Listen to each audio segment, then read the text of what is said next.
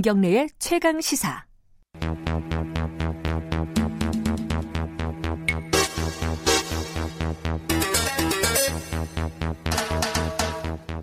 네, 김경래 최강 시사 3부 시작합니다.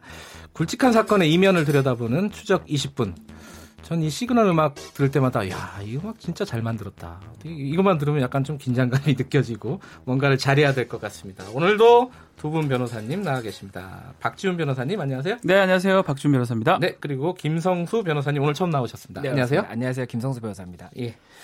어, 오늘은 김학의 사건을 좀 다루려고 하는데 이게 계속 뭔가 일이 진행이 되고 있는데 네. 뭐가 진행이 되는지가 헷갈려요. 뭐 워낙 이 사건이 복잡해서 음. 일단 김학의 전 차관이 출석을 했습니다. 네. 이번 수사에서는 처음인 거죠. 음, 어 그런데 여기부터 좀 출발해 볼게요. 사람들이 되게 의아해했던 거. 나는 윤중천을 모른다. 이게 야, 뭐 모를 수도 있죠. 아니 하기영 아닌가요? 하기영? 그러니까 형인데, 예. 모르는 형인가요? 야, 근데 이게 사실은 예. 모른다라는 표현, 정말 그 사람 마음속에 들어가 보지 못했기 때문에 정말 몰라서 모르는 건지, 알아도 모르는 건지, 알면서 모른 척 하는 건지, 저도 모르겠습니다. 무슨 말인지. 그래서 많은 분들이 의문을 가질 것 같은데, 예. 아마 재판, 수사 전략이 아닌가. 모른다고 해야지 좀 편하게 수사를 음. 받을 수 있고, 좀 자신한테 유리하다고 판단했지 않을까. 모를 수도 있다라는 생각은 합니다. 왜냐하면 명예훼손으로 뭐 고소할 가능성이 또 계속 있기 때문에. 그렇지만 지금 정황상 모르면 안 되는 거 아닙니까? 그렇죠. 그 김성수 변호사님. 예. 이게 재판 전략상 이게 유리한 거예요? 전 법적으로는 진짜 모르겠어요. 이게 왜 유리한 건지도 모르겠고. 이분도 굉장한 법조인 검사장, 아닙니까? 뭐 네. 법무부 차관까지 했으니까요. 네. 맞습니다. 어떻습니까, 김성수 변호사님? 그 조금 이게 특이한 케이스긴 합니다. 보통은 뭐 혐의를 좀 부인을 한다고 하더라도 네. 일부 사실관계에 대해서는 명백한 부분은 인정을 하고 예. 오히려 혐의 부분 이제 좀 중요한 부분에 대해서 부인을 해야 예. 신빙성이 높아지는 것인데 아예 기초적인 부분 나는 이 사람 자체를 모른다라고 시작을 하고 있기 때문에 이 부분에 대해서 이제 법조계에서도 좀 여러 가지 의견이 나오고 있습니다. 근데 뭐 일각에서는 2013년 그리고 2014년에 조사를 할 당시에도 윤중천 씨를 모른다라고 이제 일관 되게 진술했었기 때문에 아하. 이제 와서 태도를 바꾸는 것이 오히려 신빙성이 더 떨어질 수 있다라고 판단한 것이 아니냐라는 이야기도 나오고 있고 네. 또 지금 현재는 뭐 수사기관이 어떤 증거를 갖고 있는지 모르기 때문에 네. 이에 대해서 일단은 모른다라고 답변을 하는 것이 가장 안전하다라고 판단을 했기 때문에 이렇게 진행을 하는 것이 아니냐. 그래서 뭐 all or nothing이라고 해서 뭐 무혐의나 무죄로 가거나 아니면은 반성의 기미가 없기 때문에 굉장히 강하게 처벌받거나 둘 중에 하나의 전략이라는 이야기까지 나오고 있습니다. 오로와 나싱이 같아요. 전부 아니면 전무. 아무것도 아니다. 전부 아니면 전무인데 네. 만약에 안다고 시작하면 물어볼 게 많거든요. 언제 만났느니, 동영상에 찍었니, 별장에 갔니, 예. 질문들이 수도 없이 떨어질 수 있는데 예. 모른다고 하면 물어볼 게 없습니다. 모르는데 어떡, 어떡할 거냐. 어. 그러니까 그 전략 같아요. 아예 모른다고 해가지고 더 이상의 추궁을 막는 방법. 근데 뭐 김정주 변호사는 뭐 수사기관의 자료를 뭐 보고 대응한다지만 조사받는 과정에서 대충 아는 것 같아요. 아, 얘들이 갖고 있는 게 이 정도밖에 없구나. 내가 모른다고 하더라도 큰 문제는 없구나라고 아. 판단했지 않을까 생각이 듭니다. 그렇다면은 아 물론 이제 뭐 지금 딱 예단할 수는 없지만은 요번에 수사도 그러면 김학의 전 차관이 뭐 형사적인 어떤 처벌을 받게 되기가 좀 어려운 거 아닌가라는 어, 두분 말씀을 들으니까 그 생각이 언뜻 드는데 어떻게 생각하십니까? 어, 일단은 그 박준 변호사께서 말씀하신 것처럼 객관적인 물증이 나오지 않는다면은 뭐 본인의 자백이 없다고 하면 이것을 어디까지 범죄로 인정할 수 있는지 여부는 조금 봐야 될 것 같습니다. 예. 예, 다만 뭐 현재 같은 경우에는 2013년, 2014년에는 성범죄 관련 부분이 좀 중점이었다고 한다면 이번에 검찰에서는 뇌물죄 부분을 중점적으로 보고 있고 뭐 계좌이체라든지 이런 부분을 통해서 좀 증거를 확보했다는 이야기가 나오고 있기 때문에 이 부분에 대해서는 뭐 처벌의 가능성도 아예 없지는 않는 것 아닌가 뭐 이런 생각이 조금 듭니다. 근데 이게 이 본인이 모른다고만 하- 한- 하면은 지금 이제 구속영장 실질 심사를 받게 되잖아요. 그렇죠. 판사가 그렇죠. 괘씸하게 생각할 수도 있는 거 아닙니까? 양날의 검이에요, 그게. 양날의 검. 예. 만약에 법관이 뭐 제가 법관이라면 가만 안 둘, 안, 안 둘 겁니다. 제가 법관이 아니기 때문에 쉽게 얘기를 하는데요. 법관이 뭐 법에 따라서 판단해야 되고 뭐 심정에 따라서 판단을 해야 되지만 영장 실질 심사는 입증이 아니에요. 소명이라고 표현합니다. 네. 증명은 한 90% 정도 증거가 있는 거고 소명은 절반 이상 한 6, 70%. 음흠. 지금 동영상이나 눈 사- 동영상 누가 보더라도 그 사람인데 그럼 유- 윤중천을 모른다 그러면 이 말이 됩니까? 음. 그렇게 따지고 추궁한다면 이 수사에 어떤 협조 차원이 전혀 없고 음. 증거인멸 우려가 크다고 해서 이 뭐 뇌물죄 지금 영장이 들어가 있는데 네. 뇌물죄의 소명 여부 관계없이 영장을 발부할 가능성도 있고요. 네. 또 한편으로는 상당히 꼼꼼한 판사다. 뭐 금방 이탄희 전 예. 판사님 왔다 갔는데 상당히 꼼꼼하고 법리에 치중하는 판사라면 이게 소명이 좀 덜 됐다고 봐가지고 음흠. 그래서 이 양날의 검입니다. 음. 어떤 판사를 만냐에 따라서 구속이 바로 될 수도 있고요. 예. 또 안 될 가능성도 지금 김성수 변호사 말대로 있고요. 야, 실질 심사가 오늘인가요? 지금 잡혔는데 제가 어, 확인을 예. 지금 심사일자는 네. 예, 좀 내일로 아, 내일이랍니다. 내일이라고 예. 합니다. 자, 내일 좀 뭐랄까요? 관심이 굉장히 많이 모아지겠어요. 그 법조계에서도 과연 이게 그렇죠. 어떤 식으로 판사가 판단을 할지. 자, 그런데 혐의 부분을 좀 넘어가 볼게요.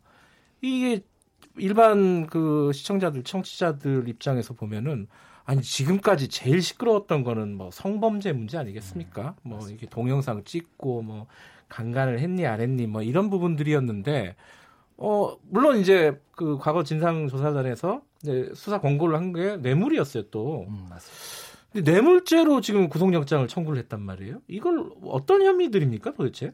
어, 일단은 뭐 그 김학의 전 차관이 윤중천 씨에게 뭐 보증금을 받을 것이 있는데 이것을 좀 포기해라. 라고 해서 제, 제3자가 뇌물을 받게 했다. 뭐 이런 혐의를 하나를 보고 있고 또 그리고 그 외에도 뭐 그림 천만 원 상당의 그림을 예. 뭐 제공했다는 등 뭐 3천만 원 정도의 뭐 이제 좀 금전적인 부분을 뇌물죄를 직접 이제 좀 제공한 부분이 있다. 이렇게 혐의를 하나 보고 있는 부분이 있고 예. 또 그리고 사업가 최 씨라고 이제 윤중천 씨와 별도의 인물이 아. 있는데 이 인물로부터도 한 3천만 원 상당의 돈을 받은 것으로 보인다. 지금 이렇게 혐의를 잡고 있는 것으로 알려져 있고 이제 성매매 그 성범죄 관련해서도 이게 뭐 좀 의사에 반하는 성범죄가 아니 라고 본다면 이게 성접대로 볼 수가 있고 아하. 이 부분도 그러면 금액 불상에 이제 좀 뇌물로 볼 수가 있기 때문에 이 음흠. 부분도 현재 영장에 포함이 되어 있는 것으로 그렇게 알려져 있습니다. 다른 거는 다 이해가 돼요. 뭐 그림을 받았다 네. 혐의 중에 그리고 뭐최 씨라는 그 사업가가 휴대전화 요금을 뭐 대신 내줬다. 뭐 이런 것들은 대략 이해가 되는데 제3자 뇌물 이거 요거 좀 복잡해요. 우리도 어렵습니다. 이거 법리 구성을 과연 이게 법리 구성이 될지 안 될지가 예. 이번 영장 실질 심사의 가장 핵심일 것 같아요. 설명해 주세요. 어. 제3자 뇌물죄. 뇌물을 받긴 받는데 제3자한테 이득을 주는 겁니다. 음. 뇌물을 받으려면 부정한 청탁이 있어야 되고요. 네. 그 청탁을 받고 나서 자신이 직접 받지 않고 제3자에 돌리는데 정말 독특한 경우예요. 지금 이모 씨 여성이 윤중전을 상대로 뭐 고소 내지 소송을 제기를 했는데 예. 그 소송을 아, 윤, 윤중천이 이제 이모 씨를 상대로 소송을 제기했는데 이모 씨가 그 성폭행 다 피해를 주상한 했다는- 그렇죠. 여성이죠. 그렇죠. 예. 그 부분에 대해서 이 소송을 치하하는 조건으로 음. 어떤 묵시적 청탁을 받고 소송을 치하하면 결국은 이모 씨 입장에서는 그 1억 원 상당의 이득을 볼 수밖에 그렇죠. 없습니다. 예. 그 부분이 지금 제3자 뇌물죄라는 거예요. 그게 여러, 여러 가지 걸리는 게 많아요. 음, 윤 씨가 윤중천이가 김학의 전 차관한테 부정한 청탁을 해야 되고요. 네. 또이 소송의 결과로 이- 이 취하나 이 취소의 결과로 1억의 이익을 봤다는 거 이게 다 입증이 돼야 되는데 뭔가 이상하고 또 가장 문제가 김학의 전 차관 이걸 왜 했냐면 만약에 두 사람이 재판에 가고 문제가 되면 자기 얘기가 나올 것 같아서 지금 그만둔 거거든요. 아하. 어쩌면 자기 거지 이게 남의 이익을 들어준 것도 아닐 수 있어요. 그런 음. 부분 때문에 쟁점이 지금 상당히 많습니다. 이 부분은 독특합니다. 그래서 예. 이 박근혜 전 대통령 같은 경우도 이거 내- 제3자 뇌물죄 뇌물공여죄 이거 무죄됐거든요. 아, 그러니까 최순실의 이익을 위해서 위해서 예. 저, 저, 그, 이것도 재단에 지금 예. 줬던 거 이런 부분이 쉽지가 않습니다 입증하기가 아, 그게 무죄가 됐었군요. 무죄가 됐습니다. 음. 일부 무죄가 됐습니다. 요번 것도 어떻게 될지는 좀 지켜봐야 될 그래서 부분이네요. 이게 만약에 판사가 봤을 때 애매하다 제3자 인지도 모르겠고 이익을 준 건지도 모르겠고 부정한 청탁이 있는지 모르겠다 이렇게 되면 영장이 나오기 어렵습니다. 아니 근데 그게 X가 제일 크잖아요. 그 1억이 왜 중요하냐면요. 예. 선- 지금 공소시효와 싸움을 하고 있거든요. 예. 이게 지금 2000 지금 19년인데 네. 지금 채, 새로 지금 드러난 별건 비슷한 그 채씨는 2009년 이후에 10년짜리는 가능하고 네. 예전 사건들은 지금 다 15년 정도가 안 되면 불가능합니다. 음흠. 1억이 넘어가면 15년이 가능해요 특가법상에. 음흠. 그래서 그 1억이 정말 중요하고 그 많은 뇌물죄 아, 뭐 많다 또 말하면 큰일 나겠다. 몇 가지의 뇌물죄 중에 이거를 자꾸 눈, 저, 그 검- 수사단에서 보는 거는 1억이 넘기 때문에 예. 1억이 넘으면 15년이 되고 이제 공소시효에 안 걸리기 때문에 보고 있는데 이게 만약에 틀어지거나 안 된다면 영장은 어렵죠. 영장도 어렵고 그러면 기소도 쉽지 않은 거 아니에요? 기소도 어렵죠. 그래 근데 기소는 하겠죠. 하겠지만 이제 나중에 이제 판단을 받을 때 그렇죠. 어, 법원의 판단을 받을 되죠. 때 이런 경우는. 야, 이거 참 어려운 얘기네요. 그런데 지금 대질 신문 같은 얘기들도 나오고 있잖아요. 예, 예컨대 뭐 윤중천 씨하고 김학의 전 차관하고 대질 신문. 근데 한 사람은 어 하기영인데 한 사람은 모르는 사람이면 이게 대질 신문의 의미가 있는 겁니까? 이렇게 되면은? 예, 실제로도 김학의 전 차관이 이제 대질 신문을 하겠냐라고 이야기를 하니까 모르는 사람과 뭐 대질 신문을 할 이유가 있겠느냐 이렇게 해서 거절을 했다고 알려져 있습니다. 예. 예, 그리고 검찰 뭐 수사기관 입장에서도 대질신문이라는 것이 이제 사실관계에 대해서 조금 말이 엇나가는 부분이 있으면 네. 두 사람을 앉혀놓고 이제 질문을 해서 어느 쪽이 더 신빙할 수 있는지를 확인하는 건데 네. 만약에 지금과 같은 상황이면은 뭐 김학의 전 차관 같은 경우에는 모르기 때문에 다 부인할 거거든요. 음흠. 그러면 아무런 실익이 없는 겁니다. 그렇다 음. 보니까는 뭐 검찰에서도 뭐 추가적인 것을 진행하지 않고 바로 그냥 구속영장을 신청을 한 것이 아닌가 싶습니다. 이 예, 궁금했던 부분들이 이제 두 가지 정도는 정리가 됐는데 이제 뭐 왜 모르냐고 하냐 그리고 이제 혐의가 왜 뇌물이냐 네. 일단 나머지 하나가 당연히 왜 어, 성범죄 부분은 아. 영장에서 빠졌느냐 물론 이제 아까 성접대로 음. 뇌물죄로 이제 집어넣었다고는 했지만은 성범죄 부분은 왜 빠졌을까 이 부분이 궁금합니다. 산을 넘어야 돼요. 또 이것도 특수강간으로 하는 거는 15년의 공소시효라는 게 특수강간이 아니면은 지금 아니면 공소시효 끝나버렸죠. 아하. 그래서 15년을 넘기 위해서 약물을 해서 아니면 여러 명이 해서 성범죄를 한 것처럼 구성을 해야 되는데 진술을 확보를 했었거든요 원래 그 피해자 여성한테. 아 그랬어요. 근데 문제가 하나 생겼습니다. 이번에 조사하는 과정에서 네. 피해자 여성이 자신이 아닐 수도 있다. 그 동영상에 나오는 사람이 음흠. 그 얘기를 한 게 결정타 같아요. 왜 그런 얘기를 했냐면 예. 본인이 이제 단발로 카트를 한 것 같아요. 그 동영상 실, 실물에 나온 사람이. 그래서 언제 당신이 카트를 했냐 물어보니까 2008년 초무렵에 커트를 했다. 단발을 했다. 음흠. 근데 동영상이 찍힌 시점은 2007년 말쯤 됩니다. 좀 이상하지 않느냐라고 얘기를 하니까 이 여성이 자신이 그 별장에 가긴 갔는데 지금 그 동영상 나오는 동영상에 그 사람이 내가 아닐 수도 있다. 이렇게 하면 결국은 증거의 모든 게 흐트러지는 거고 또 그 피해자 진술의 신빙성이 무너지는 거거든요. 막 그런 여러 가지 이유 때문에 아마도 이 성범죄 부분은 지금 뺀 것으로 지금 보입니다. 근데 영장에서 성범죄 부분이 빠졌다 하더라도 어, 실제 기소할 때는 아직 여지는 있는 거 아니겠습니까? 그죠? 네, 맞습니다. 지금 현재 알려진 바로는 아마 수사기관에서 이 부분이 조금 애매한 부분을 영장에 괜히 넣었다가 오히려 부정적인 결과가 나올 수가 아, 있기 때문에 뺐을 가능성이 전략 높다라는 차원에서. 예, 전략 차원의 얘기가 있고 또 예. 그리고 이 피해 여성 지금 일부 피해 여성 같은 경우에는 무고 혐의가 좀 검토가 돼야 된다 뭐 이런 좀 내부 수사기관 내 의견이 있기 때문에 네. 그런 부분까지 좀 명확히 하기 위해서 뭐 동영상 속에 이제 여인이 자신이 아닌 것 같다라는 좀 이제 진술 번복 부분도 있고 하다 보니까는 네. 우선은 조금 제외를 한 것이 아닌가 그렇게 좀 보입니다. 근데 이게 어, 이 동영상 속의 여성이 내가 아닌 것 같다. 지금까지 나라고 음. 주장했던 여성이 그렇다고 해서 지금 성범죄 부분이 완전히 물 건너갔다. 이 부분 어떻게 봐야 됩니까? 또박 변호사님? 형사 재판은요 증거 재판주의거든요. 네. 했고 안 했고도 중요합니다. 그렇지 했다면 그게 합당한 증거가 있어야 되고요. 음흠. 그 사람을 실형을 살리고 무- 유죄를 주려면 네. 8, 90% 이상의 그것이 있어야 되는데 지금 문제는 행거 아니 행거 같다고 하면 안 되죠. 하기영 그래서 뭐 그런 동영상을 봤을 때는 충분히 어떤 의심이 갈 수 있는데 언제 어디서 어떤 피해자를 상대로 어떻게 했다는 것들이 입증 자체가 안 되는 상황이거든요. 음, 그 피해자가 맞다면 증거들이 딱 합당히 떨어집니다. 네. 본인이 아니라면 그 여성을 찾아야 되는데 그 여성이 지금 어디 있는지 알 수가 없잖아요.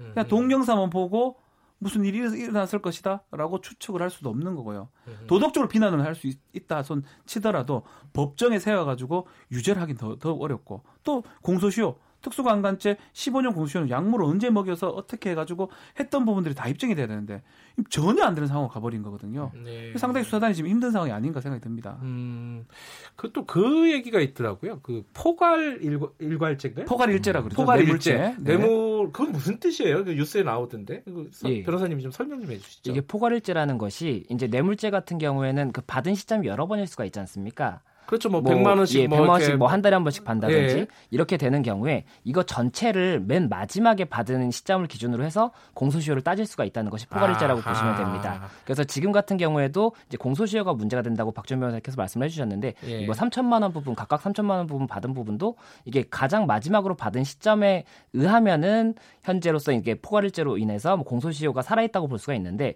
그게 음. 아니라고 보게 되는 경우에는 이제 포괄일제가 안 되면 이제 공소시효가 죽었기 때문에 사건 자체가 기소가 안 될 수가 있어서 그 부분에 대해서도 음. 이제 여러 가지 의견이 나오고 있고 지금 현- 현재 거의 이게 좀 시간이 많이 지나보다 보니까 검찰에서 시점 때문에 고민을 많이 하고 있는 부분이거든요. 그래서 예. 그런 부분이 조금 더 나타나야 될 것 같습니다. 포괄 일제를 인정받기가 쉽지가 않습니다. 음. 그 사실은 어쩌면 엮으려고 막 이렇게 하는 거라고 보거든요. 그래서 음. 법원에서 포괄 일제를 해버려서 제일 뒤에 받았는 거를 기준으로 공소시효를 기산하면 그 피고인한테 불이익을 줄 수 있기 때문에 음. 아하. 또그 부분을 인정하는 것도 만만치 않은 과정입니다.